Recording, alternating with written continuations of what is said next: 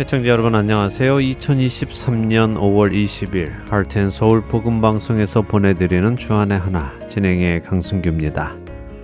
지난 한 주도 천국으로 가는 광야의 여정 속에서 자신의 믿음을 증명하며 살아가신 여러분 되셨으리라 믿습니다.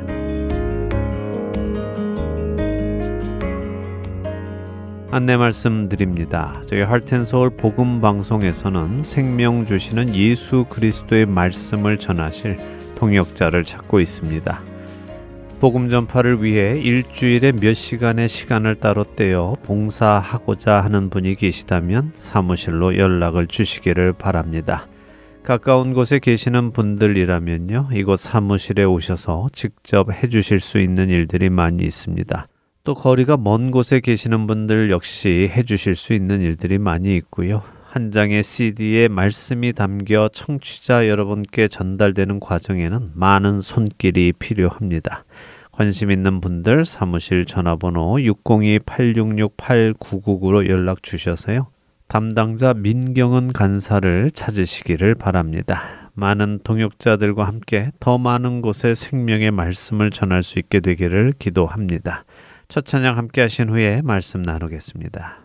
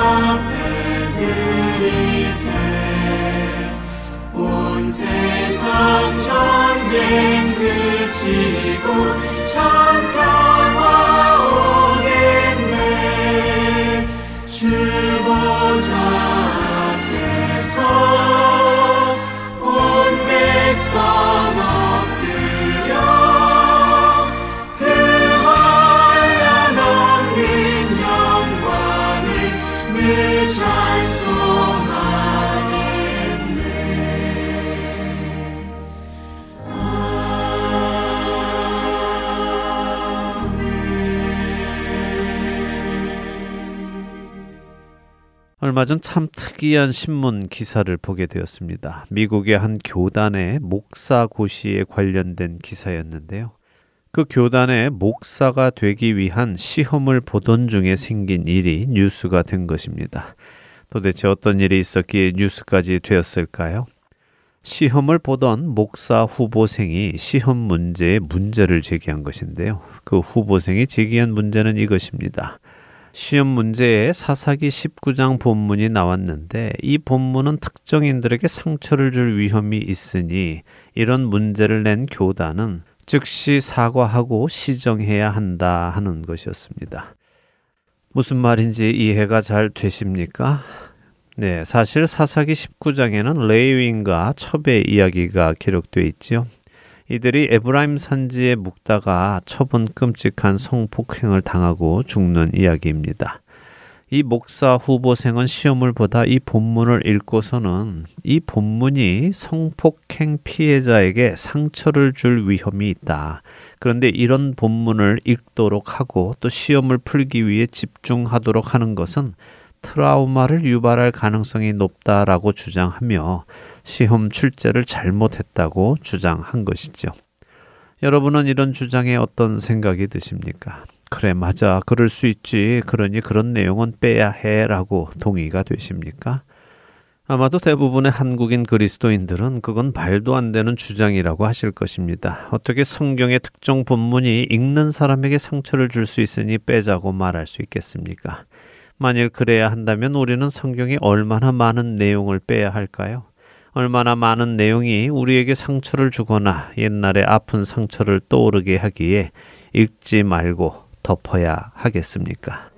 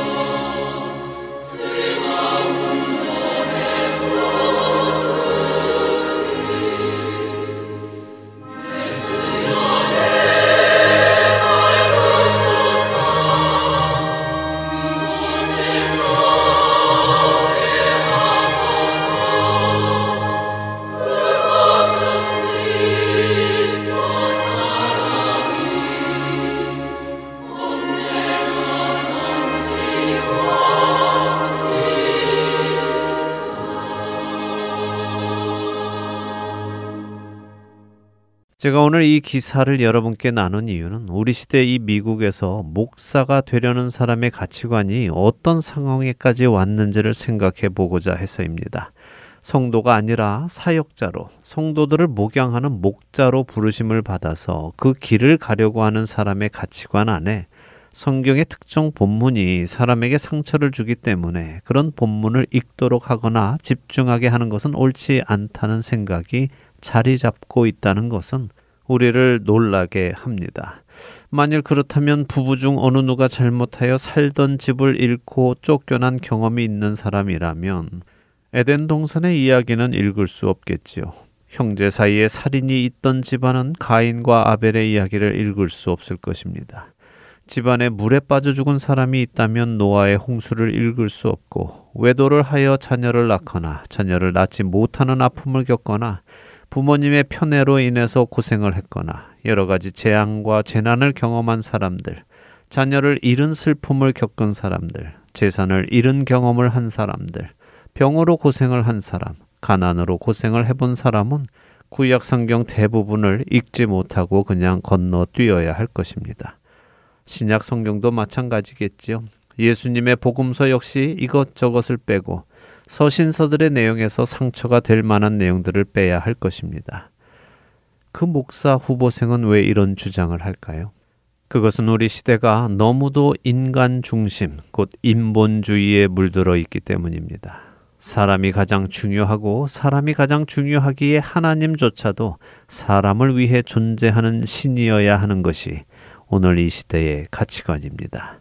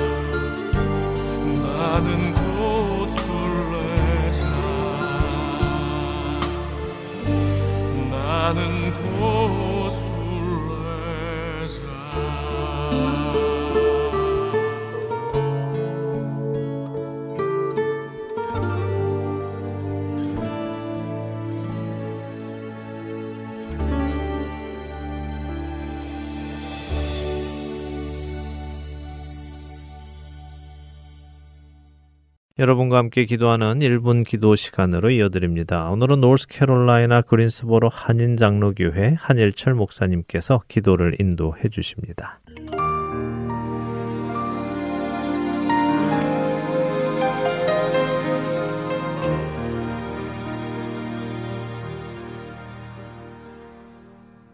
하트앤서울 복음방송 1분 기도 시간입니다. 저는 노스캐롤라이나 그린스보로 지역에서 그린스보로 한인 장로교를 섬기고 있는 한일철 목사입니다. 오늘은 순종을 잃어버린 21세기에서 순종의 자세로 살게 해달라고 함께 기도하였으면 합니다. 오늘날 포스트 모더니즘에서 살고 있는데 이 시대는 순종을 잃어버린 시대라고 말할 수 있습니다. 순종이란 단어를 현대인은 싫어합니다. 절대적 진리란 없다고 여기는 시대이기 때문에 누가 누군가에 순종하는 것은 있을 수 없다는 생각이 강한 시대입니다. 그러나 예수님은 우리에게 삶의 현장에서 순종하기를 원하십니다. 베드로에게 깊은 곳에 가서 그물을 던져 고기를 잡으라고 명하셨지요. 베드로는 이성적으로나 경험적으로 그 말씀을 따를 수가 없었습니다. 그러나 베드로는 말씀을 의지하여 그물을 내리리다 하며 결국에 놀라운 결과를 보게 됩니다. 우리의 이성과 우리의 경험으로 하나님의 말씀을 거부하는 것은 불순종의 자세이며 삶의 현장에서 우리는 전문가란 이유로 하나님의 말씀을 적용할 수 없다고 거부하기가 쉽습니다. 적용하기 힘들다는 것이죠. 그러나 예수님은 교회 안에서만 순종을 원하는 것이 아니라 교회 밖, 즉 우리의 삶의 현장에서 오늘 순종하기 원하십니다. 기적은 하나님께서 행하십니다. 결과도 하나님께서 이루십니다. 우리는 삶의 현장에서 순종만 하면 됩니다. 이 시간에 우리 다 같이 기도하실 때에 삶의 현장에서 그곳이 가정이든 직장과 사업터이든 아니면 학교이든 그곳에서 순종하여 놀라운 일을 보게 해달라고 다 함께 기도하시겠습니다.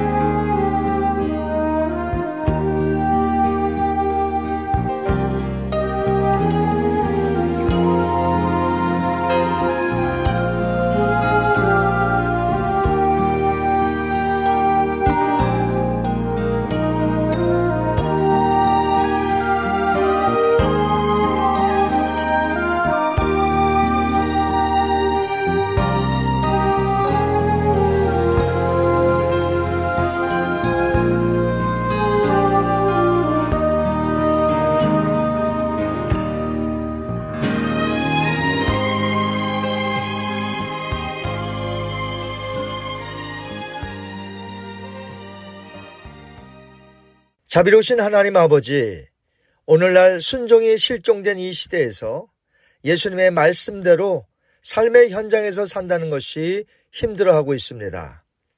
그러나 그 삶의 현장의 모든 것을 허락하신 분이 하나님이심을 깨닫게 하여 주옵소서. 오늘 우리가 당면한 삶의 현장에서 하나님의 말씀대로 순종하며 살게 하옵소서. 우리에게 새 힘과 능력을 주시기를 원하오며 우리 구주 예수님의 이름 받들어 감사하며 기도하옵나이다. 아멘.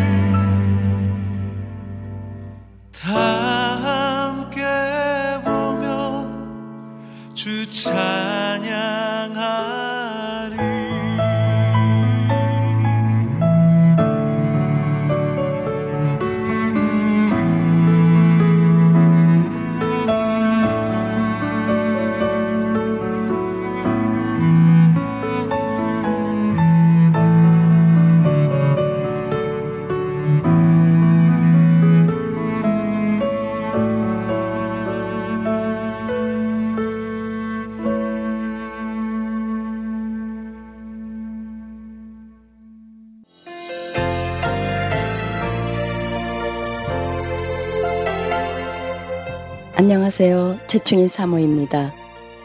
믿지 않는 자에게 복음을 믿는 자에게는 영적 성장을 위하여 매주 예수 그리스도의 복음을 CD에 담아 전하는 하트앤서울 복음 방송 이 귀한 사역에 여러분의 동역이 필요합니다.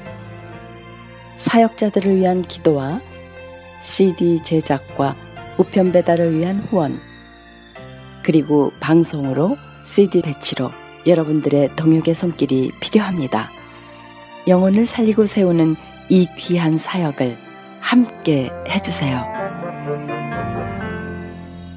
믿진 않은 자에게는 복음을 믿는 자에게는 영적 성자율 여기는 하여튼 서울 복음 방송입니다.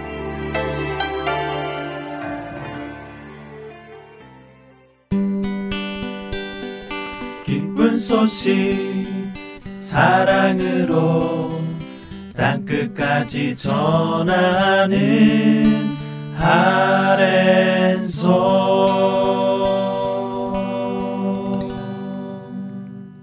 사도들의 행적이 기록된 사도행전을 공부하는 시간입니다. 내 증인이 되리라로 이어드립니다.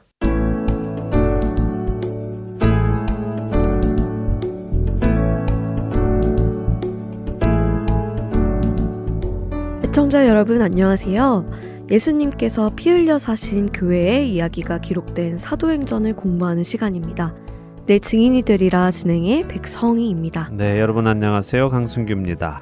지난 시간에 사도행전 3장에서 베드로 사도와 요한 사도가 성전 미문 앞에 있던 나면서부터 걷지 못하는 사람을 일으켜 세움으로 또다시 예루살렘에 있는 사람들에게 예수님을 전할 기회가 생겼음을 보았습니다. 네, 베드로 사도는 얼마 전에 십자가에 죽으셨던 예수 그리스도께서 누구신지 구약 성경을 인용하며 설명을 했습니다. 그리고 이 그리스도를 통하여 하나님께서는 이스라엘 백성들이 회개하고 돌아오기를 원하심도 말씀했지요. 자, 그런데 이런 기적과 이적을 통해 예수 그리스도를 전하고 있는 사도들의 행보를 못마땅하게 여기는 사람들이 있었습니다. 오늘 그 이야기를 보겠습니다. 4장 1절에서 4절 먼저 읽어볼까요? 네, 사도행전 4장 1절부터입니다.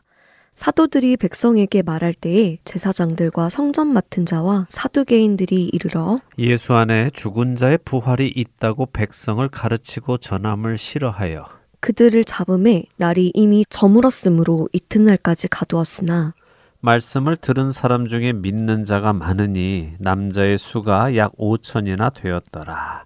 자, 사도들이 말씀을 전하던 그때 누가 나타납니까? 제사장들과 성전 맡은 자와 사두개인들이 나타났네요. 네, 언뜻 이렇게 보기에는 세 종류의 사람들이 나타난 것처럼 보이죠? 네, 제사장들, 성전 맡은 자, 그리고 사두개인 이렇게 세 종류의 사람들로 보이는데요. 네, 그런데 사실 당시 제사장들 역시 사두개파 사람들이었습니다. 그리고 여기 성전 맡은 사람은요, 성전의 경비 대장을 의미하고요. 네. 당시 성전은 제사장들, 그 사두개인들에 의해서 운영이 되고 있었습니다. 그러니까 이 경비 대장도 사두개인이었겠죠. 혹은 사두개인에게 녹을 받으며 일을 하는 사람이었습니다. 그리고 또 사두개인들이 왔습니다. 그래서 다시 말하면 그냥 사두개파 사람들이 모두가 왔다는 말입니다. 음, 그렇군요. 그런데 사두개파 사람들, 다시 말해 사두개인들은 어떤 사람들이죠? 바리새인은 많이 들어봤는데 사두개인들은 좀 상대적으로 잘 모르는 것 같아서요. 네, 그럴 수 있죠. 예, 네. 뭐 이왕 이야기가 나왔으니까 당시 이스라엘에 있었던 당파에 대해서 조금 설명을 해드리겠습니다.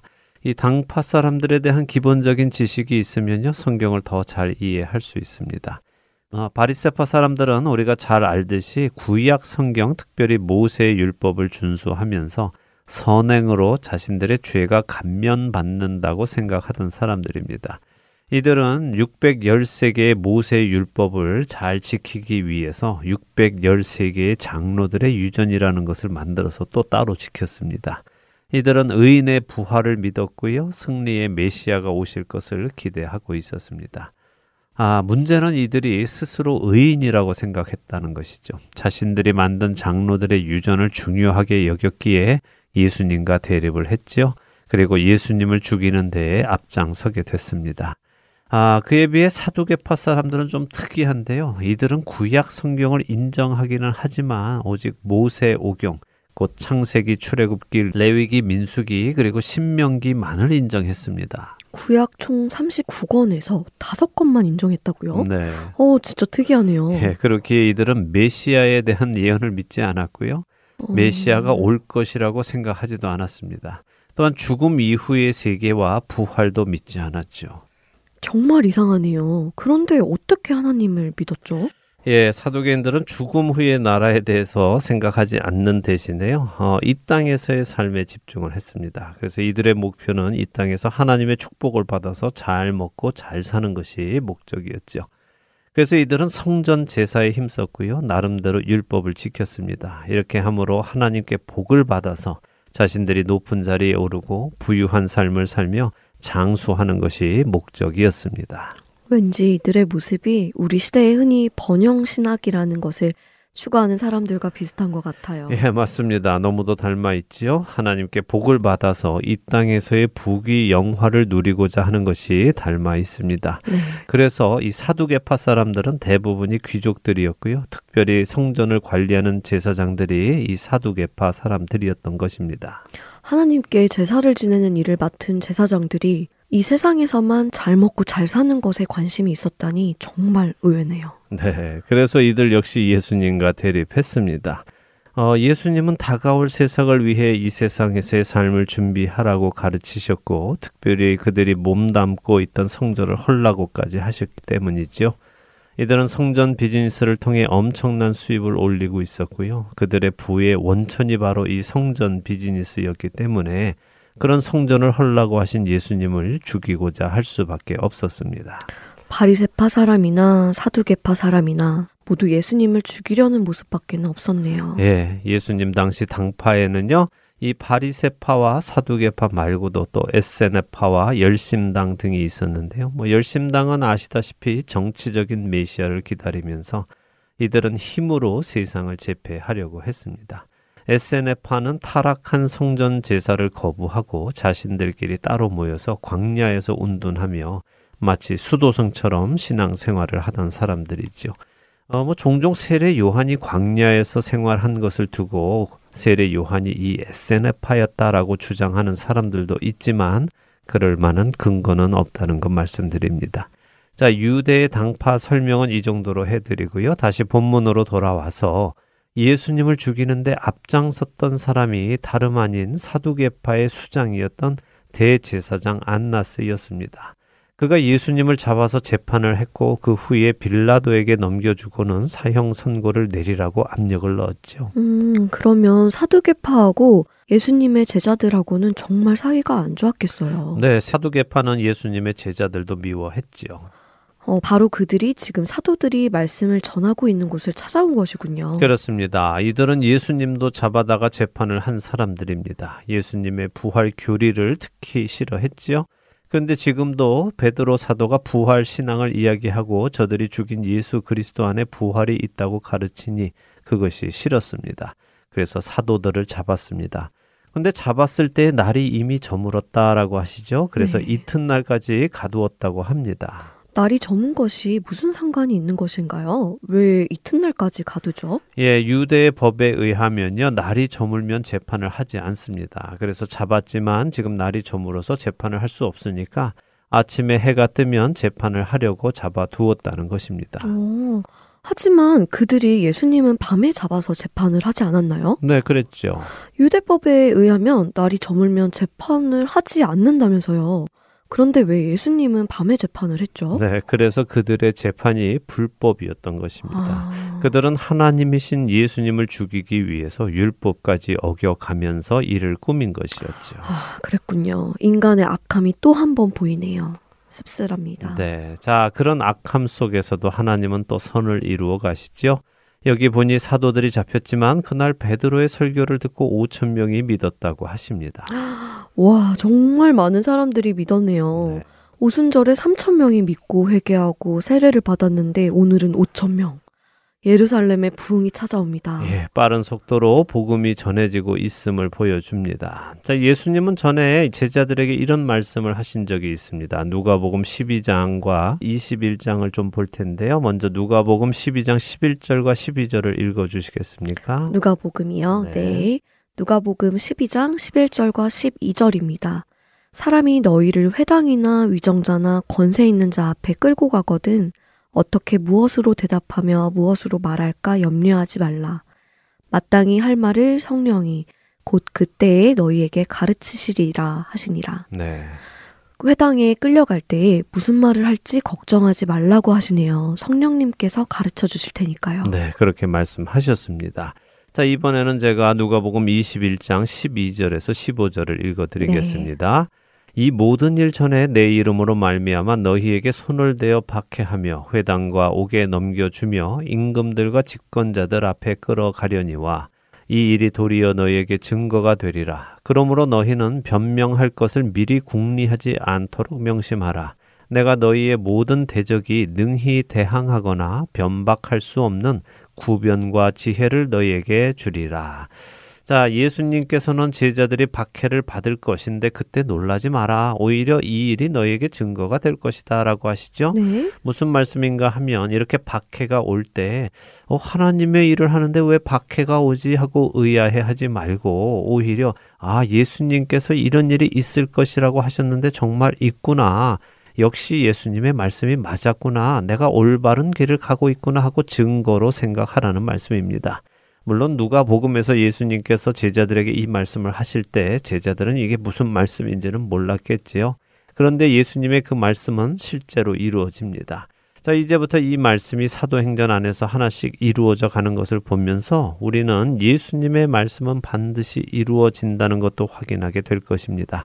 다시 사도행전으로 돌아와서요. 4장 5절부터 12절 읽고 이야기 나누죠. 네, 사도행전 4장 5절입니다.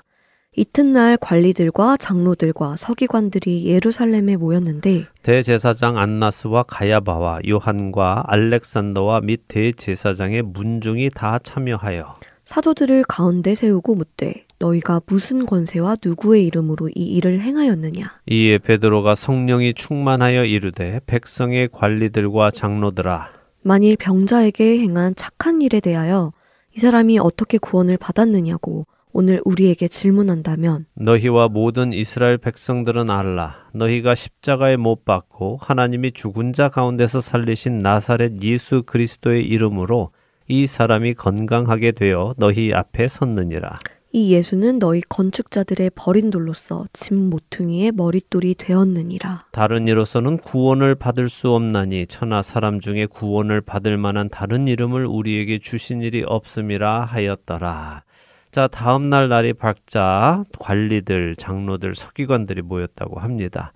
다시 말해 사내들인 공회, 유대인들을 다스리는 정치 기관인데요. 이 공회가 정식으로 열렸다는 것입니다. 예수님이 말씀하신 대로 공회에 잡혀간 것이군요.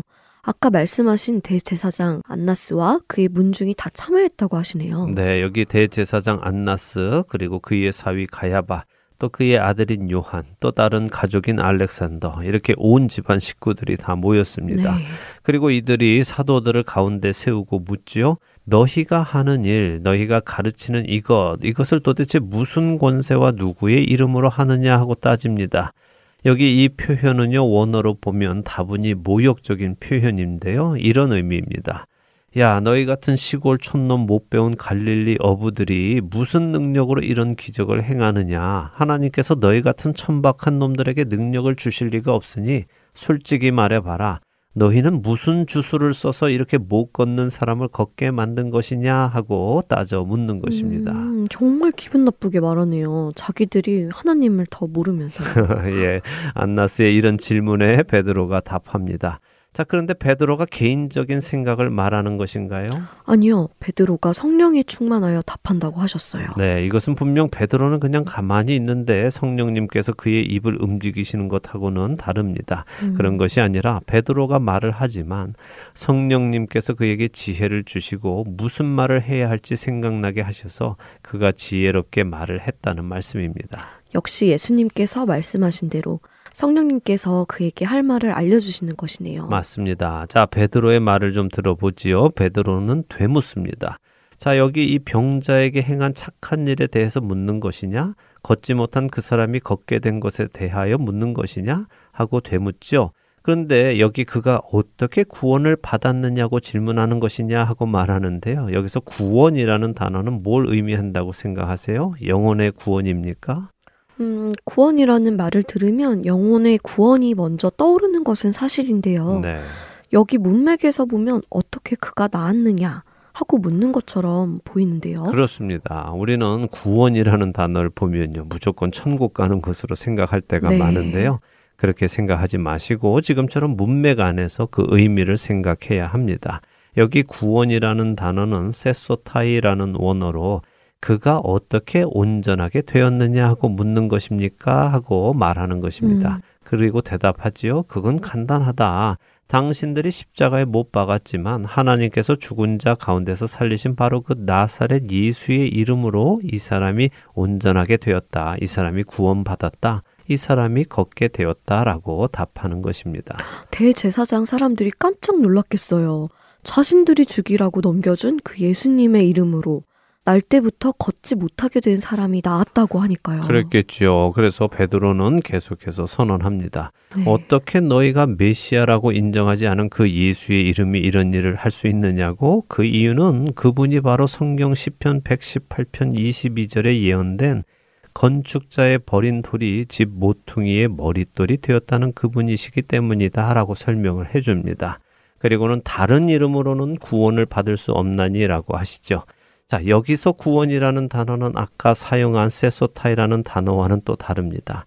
아까 이 사람이 어떻게 나았느냐, 어떻게 온전히 됐느냐, 어떻게 구원받았느냐라고 할 때와 다르게 여기 구원은 소테리아라는 단어입니다. 이것은 육적인 구원은 물론 영혼의 구원까지 포함하고 있는 것인데요. 베드로의 말은 이런 의미입니다. 이 사람이 이렇게 온전하게 된 것은 하나님께서 영혼을 구원하시는 샘플을 우리에게 보여주신 것이다. 육신과 영혼, 이 둘 모두를 구원하시는 것은 오직 예수 그리스도의 이름으로만 가능하다.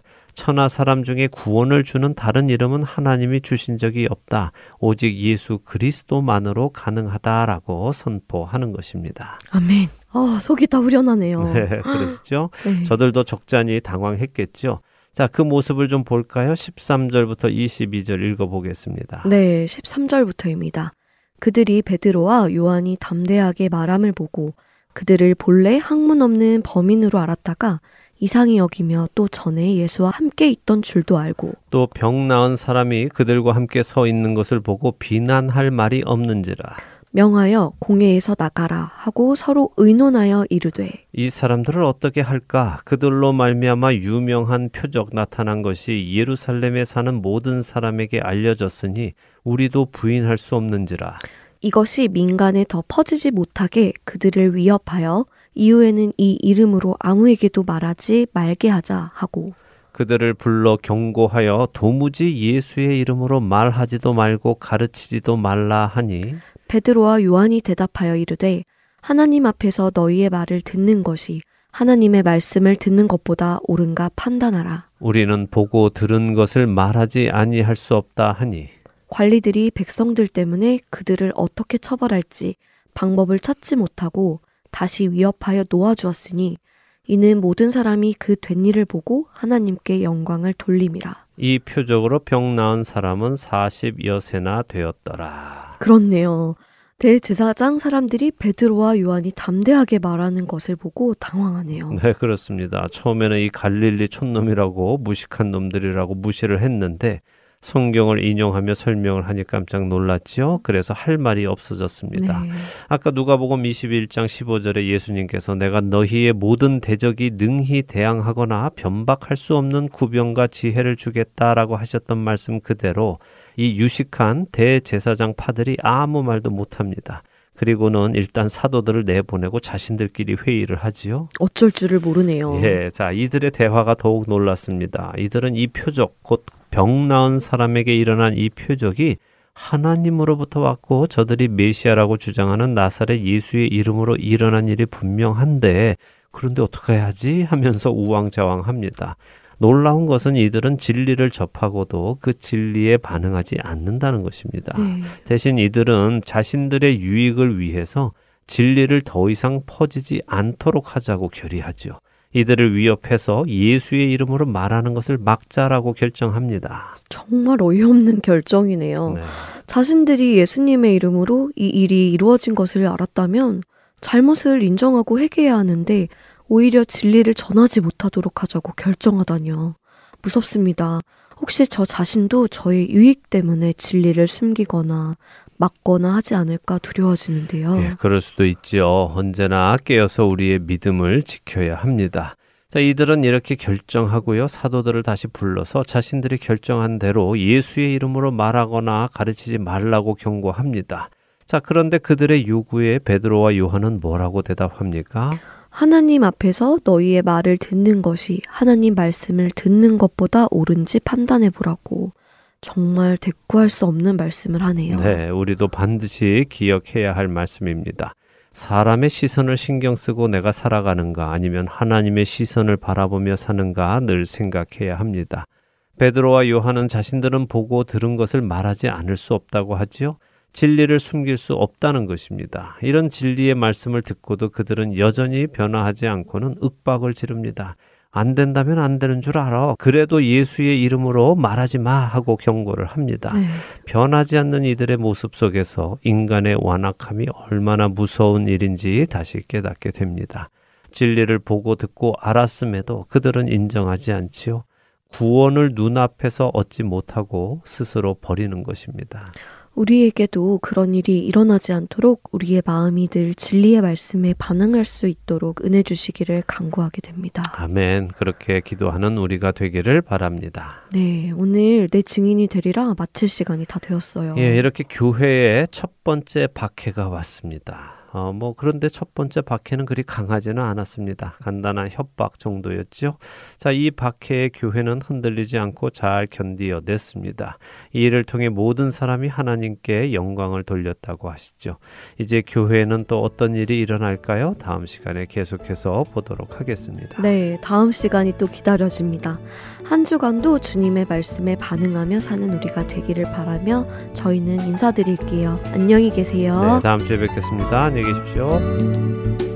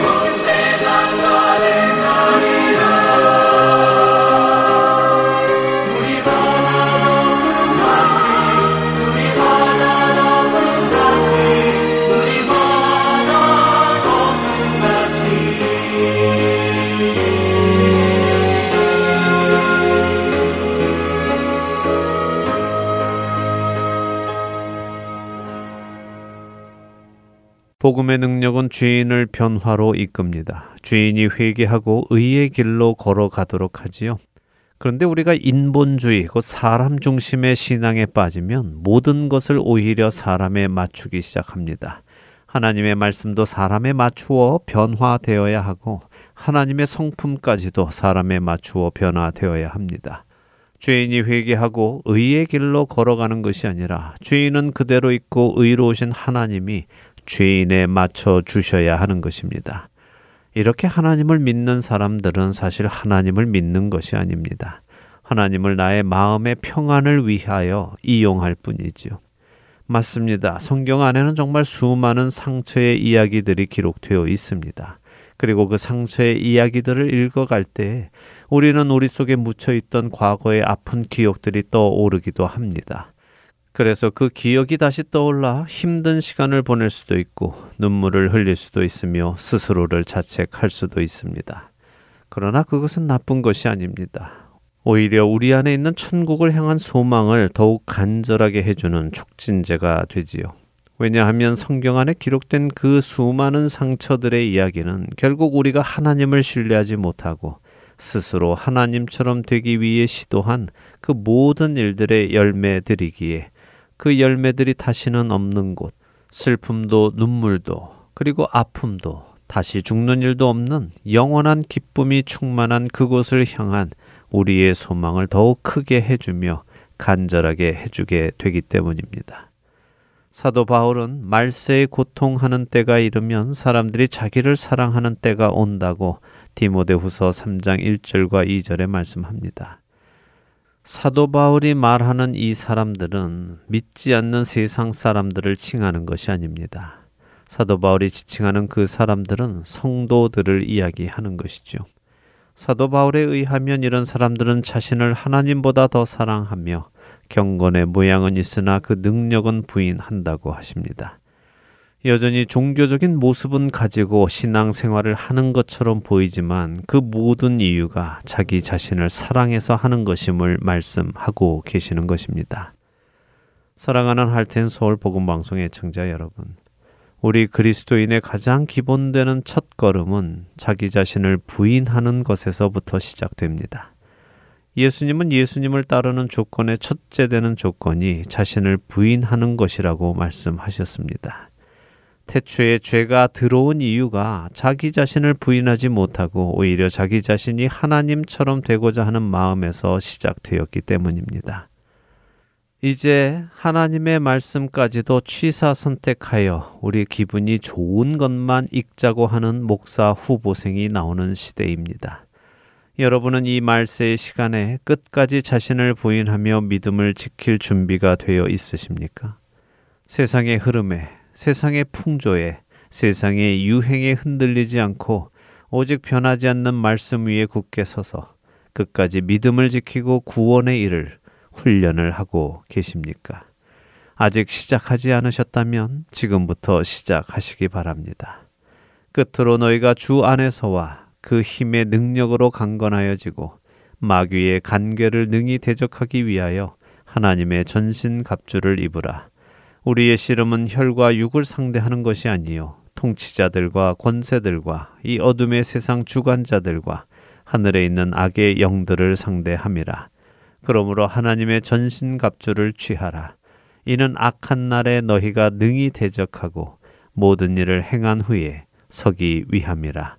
에베소서 6장 10절에서 13절의 말씀입니다. 흔들리는 세상에서 흔들리지 않기 위해 하나님의 전신갑주를 입고 끝까지 믿음을 지키시는 저와 애청자 여러분이 되시기를 소망하며 오늘 주안의 하나 여기에서 마치도록 하겠습니다. 함께 해주신 여러분들께 감사드리고요. 저는 다음 주 이 시간 다시 찾아뵙겠습니다. 지금까지 구성과 진행의 강승기였습니다.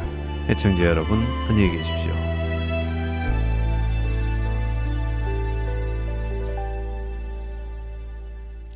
주님이 홀로 가신 그 길 나도 따라가오.